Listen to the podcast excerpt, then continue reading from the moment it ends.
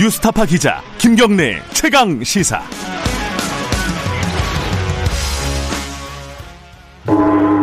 최강 시사 정치 사이다.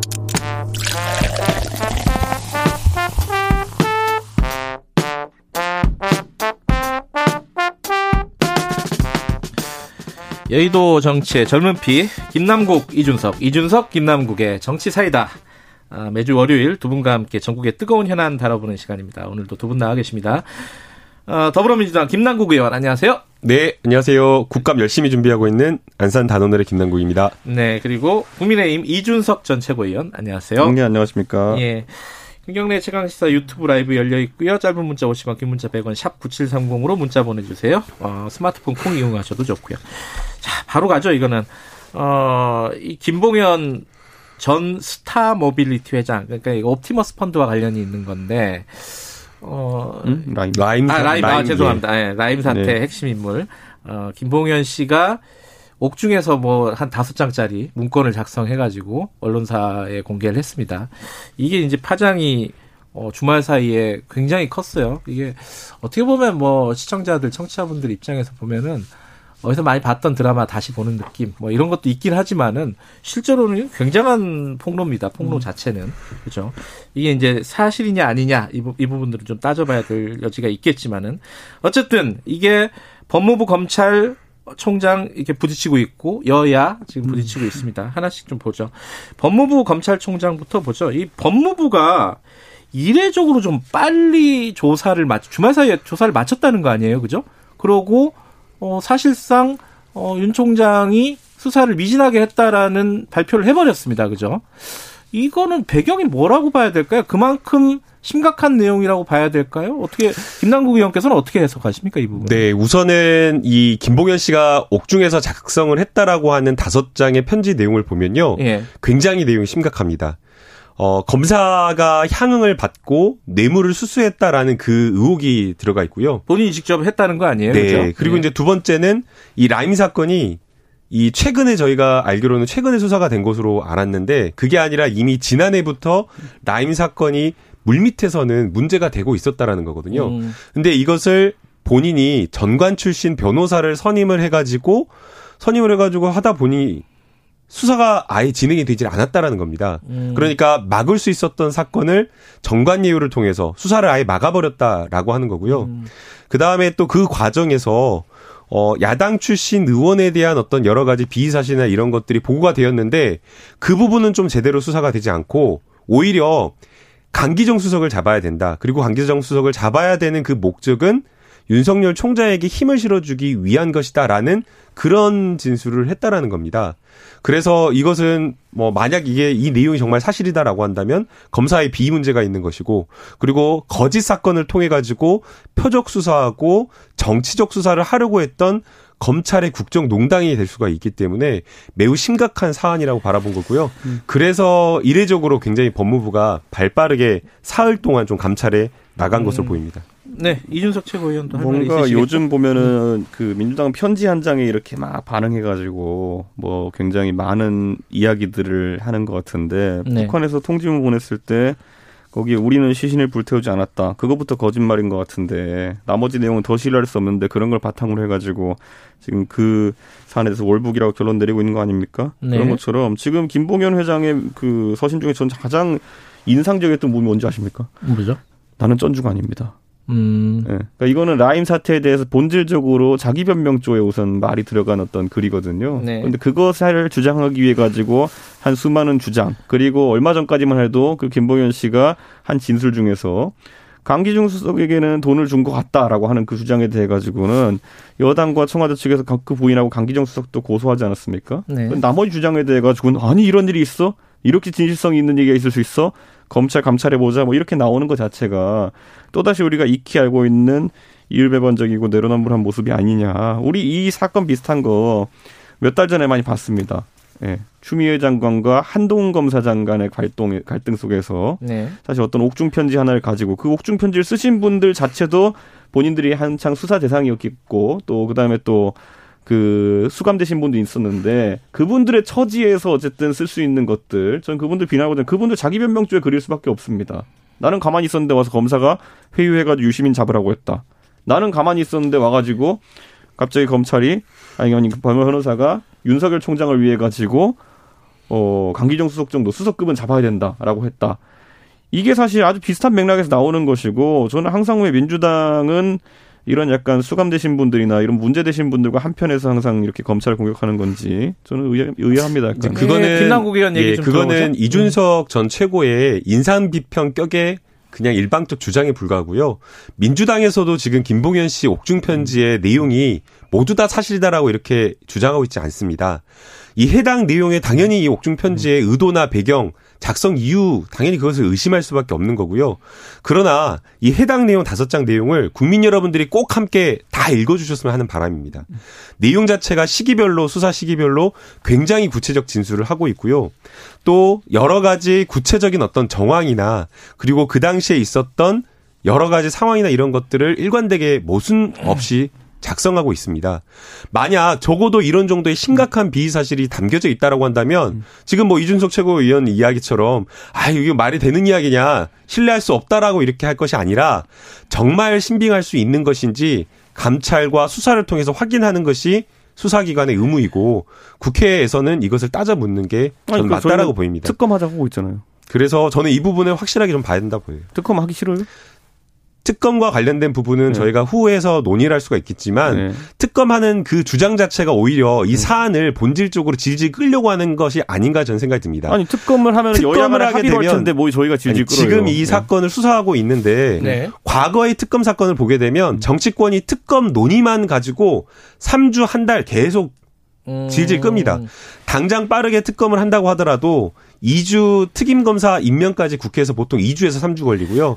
특임 검사 임명된 다음에 특검보를 추천받아서 임명하는데 또 한 1, 2주 아. 걸립니다. 제가 그러면 실제로 이 사건을 특검으로 하자라고 하는 이유, 하자라고 하는 주장은 한두 달 뒤에 수사하자라는 이런 이야기가 되는 특검은 건데. 시간 끌기다. 시간 끌기용이라고 아. 저는 생각이 들고요. 지금 감찰하고 지금 수사팀을 새롭게 꾸려가지고 뭘 할 수 있다라고 한다면 지금 즉각할 수 있는 게 필요하고요. 예. 지금 저도 이제 뭐 인터뷰하기 전에 피해자분 예. 인터뷰를 들었는데 너무 답답하다라는 거거든요. 음. 제대로 진상 규명 빠르게 안 되고 있다. 음. 그리고 무엇보다 피해 회복 중요한데 제가 지난주에도 말씀드렸잖아요. 네. 여야가 정치적으로 공방할 게 아니라 피해 회복과 관련된 부분 그리고 왜 이 내부 통제와 금융감독원의 외부 통제가 제대로 작동하는지 이런 것들을 살펴봐야 하는데 그런 것들의 이야기는 없이 정쟁만 하는 것은 맞지 않다. 저는 그렇게 생각합니다. 저는 2012년에 제가 그 디도스 특검이라 이런 거 처음 얘기 나왔을 때 그때 네. 검찰 원래 검찰이 보통 수사는 더 잘해요. 의지의 문제고 그 다음에 공정성의 문제지. 왜냐하면 네. 조직도 훨씬 크고 그 담당할 영역도 있으니까요. 그래서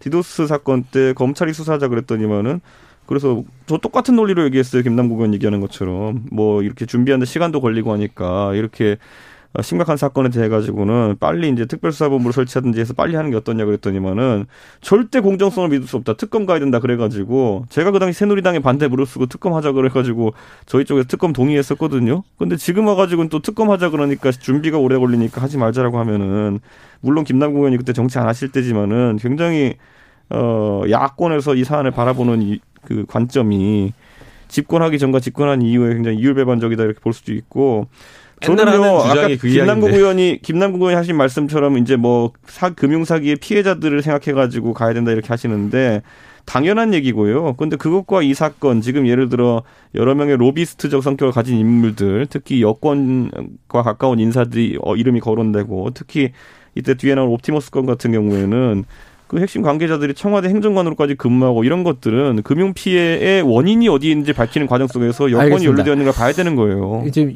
논의를 뭐 쭉 진행하겠지만 네. 제가 궁, 이 얘기를 들으면서 궁금한 게 이제 양쪽에 하나씩 음. 있는데 하나는 어, 국민의힘 쪽에 궁금한 거는 김재현 씨 문건 나왔을 때 그거 굉장히 중요하게 다뤘잖아요. 예, 예. 그럼 이번 문건도 중요하게 다뤄야 되는 그거는 거 아까? 제가 말했듯이 그거는 내부 문건입니다. 본인들이 음. 대처 문건으로 성격으로 작성한 거기 때문에 본인들이 아니 그 잡혀가게 생겼는데 네. 대처 문건을 무슨 뭐 허위로 작성해가지고 하고 이럴 이유가 없잖아요. 그때 딜을 하기 위해서 허위로 작성했다라는 이제 그런 시각도 뭐그 있죠. 정도는 이미. 살펴볼 수 있겠습니다. 그 그렇기 때문에 문건 그런데- 자체 그 문건 자체가 아니요 지금 제가 이미. 수사를 자, 통해 가지고 사실이 아닌 것들이 몇 가지 것들이 나왔고요. 되고요. 수사와 조사 이후에 작성되기 때문에 사실상 그 내용의 신빙성을 담보하기. 어렵고 의원인데 지금 같은 경우에는 아니라고 했는데 예. 그것을 믿는다는 것 자체가 국민의힘의 항상 문제가 뭐냐면요.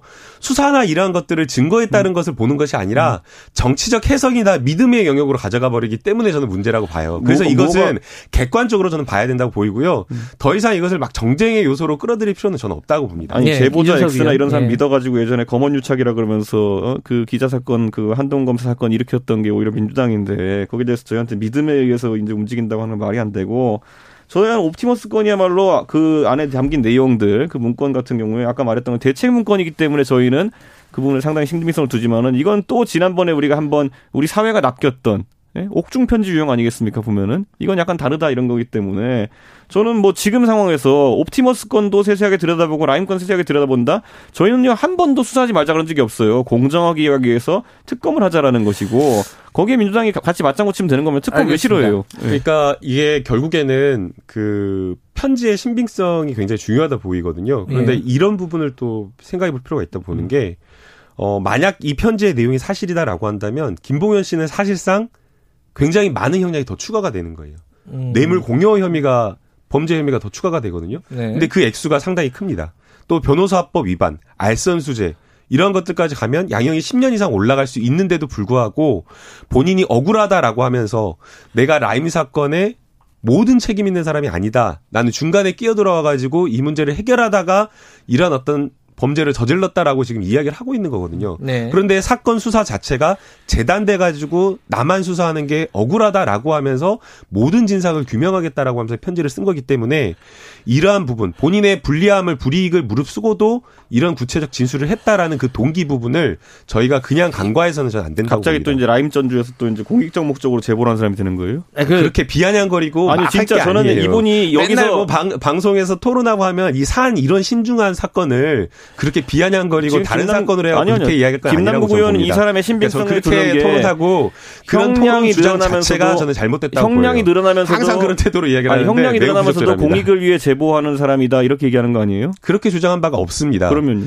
본인이 마음대로 받아들인 게 아니라 본인 지금 불리하게 지금 이야기를 하는 거잖아요. 그럼 형량이 늘어나서 빡친 사람이에요? 본인이 자기가 불리한데도 불구하고 구체적 진술을 하는 거잖아요. 착한 사람. 처벌 받을 것을 이야기함에도 불구하고 그러한 것을 저희가 들여다볼 필요가 있다는 거죠. 자, 그, 저, 김남국 의원께 하나 여쭤보면은, 근데, 이, 검사들 향 제공 얘기가 나왔잖아요. 뭐, 그 중에 이제, 김봉현 씨가 의혹 제기한 것 중에 하나입니다. 그죠? 그리고 뭐, 전관 예우 얘기도 나왔고. 이 검사가 검사들의 비위를 수사하는 게 참 어렵잖아요. 그 우리 우리 사회에서 많이 문제 제기가 됐던 부분이에요. 지- 제 식구 감싸기. 그래서 검사들한테 맡기는 게 맞냐? 뭐 새로 구성을 하든 말든. 그래서 특검 가자는 얘기가 나오는 건데 그건 좀 받아들일 수 있는 부분이 있, 있지 않나요? 그? 우선은 네. 그, 어, 이야기를 하기 전에 예. 이런 문제가 터졌을 때 만약 공수처가 설치되어 있었다라고 한다면 음, 공수처에서 수사할 수 있는 대상이 되는 사건이었을 겁니다. 물론 그렇겠죠. 예. 여야 국회의원들 그리고 유력 정치인들이 포함되어 있는 비위 사건이고 또 그리고 현직 검사의 뇌물수수와 향응과 관련된 부분이기 음, 때문에 네. 딱 공수처에게 맞는 사건이거든요. 근데 지금 국민의당은 올해 공수처법이 1월 14일 날 통과가 시행이 됐는데 그리고 7월 15일 날 공수처 추정, 처장 추천위원을 추천해야 되는데 아직까지도 지금 추천을 하지 않고 있기 때문에 어, 이 사건이 결국에는 공수처가 얼마나 필요한지를 저희가 다시 한번 그리고 검찰 개혁이 왜 이루어져야 되는지를 다시 한번 보여주는 사건이라고 생각이 들고요. 어, 이 검사 비위와 관련된 부분은 지금 제일 중요한 부분은 과연 어, 제대로 좀 진술이 이루어졌는지 그리고 그 진술이 보고가 어느 단계 어떻게 거쳐가지고 검찰총장까지 갔는지 이 부분을 지금 수사 라인을 좀 확인하는 것이 매우 중요하다라고 좀 보이고요. 어 그래서 만약 정말 보고가 됐는데도 불구하고 진술을 했는데도 불구하고 제대로 된 수사가 이루어지지 않았다라고 한다면 이것은 특임 검사 이런 경우를 대비해서 특임 검사를 검찰총장이 임명해서 검사 정도. 검사의 음. 비위를 수사하도록 제도가 되어 있기 때문에 그것을 통해서 확실하게 좀 수사를 해야 된다고 보입니다. 특임 검사 는 어떻게 생각하세요? 그리고 여기서 또 예, 지금 하나 간단하게. 저희가 예. 또 중요하게 짚고 넘어가야 될 게 어. 문제가 되는 향응을 받았다라고 하는 검사가 현재 검사 수사팀에 지금 포함이 되어 있다 라고 예. 지금 의혹이 나오고 있는 상황이기 때문에 그렇죠. 만약 그렇다라고 한다면 이것을 지금 이 검사의 비위를 현재 수사팀에서 수사하는 건 맞지 않다 그렇게 음. 보입니다. 저는 특임 검사라고 함은 아까 예. 말했던 것처럼 결국 그 안에서 검사의 비위라든지 특정한 사안을 보기 위해 가지고 네. 할 수는 있다 봅니다. 예. 그런데 지금 이미 뭐 이게 지금 그 고구마 쌍만 보고 우리가 이러고 있는 것이냐. 음. 고구마 몇 개 나왔어요, 지금. 고구마 줄기에 이제 고구마 몇 개 있을지 모르는 상황 속에서는 예전에 보면 보십시오. 최순실 국정농단 때 특검 출범시키면서 어땠습니까? 이와 관계된 사안들을 앞으로 수석할 수 있도록 팀을 좀 크게 짜지 않았습니까, 그때? 그런 것처럼 지금도 만약에 여당 측에서 이 사건을 올바르게 규명할 의지가 있다고 한다면은 네. 공수처의 당 작동 논리는 뭡니까? 검사가 검사의 비위를 스스로 처리할 수 없으니까 공수처가 한다 이거 아니겠습니까?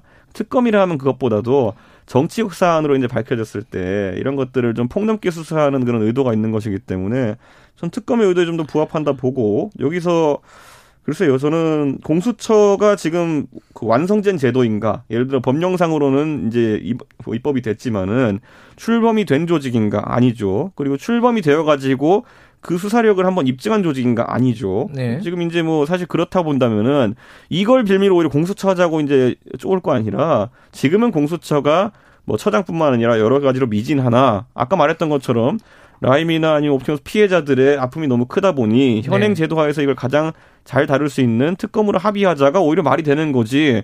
지금 그러면 공수처 차려가지고 몇 달 걸리겠습니까? 그 사무실 내가지고 각자 팀워크도 다지고 하려면은. 공수처로 처리하자라는 게 아니고요. 네. 음. 공수처가 있었다라면 이 사건을 충분하게 처리할 수 있었을 텐데 음. 공수처의 도입의 필요성, 공수처의 역할의 필요성을 이야기하는 거고요. 거기에 대해서 국민의힘이 법률에 의한 의무를 다하고 있지 않다라고 비판을 하고 있는 겁니다. 뭐 그렇게 말하면 그리고 문제- 지금 어 계속해서 음. 야당에서는 모든 사안 무슨 사건만 발생하면 특검 이야기를 해요.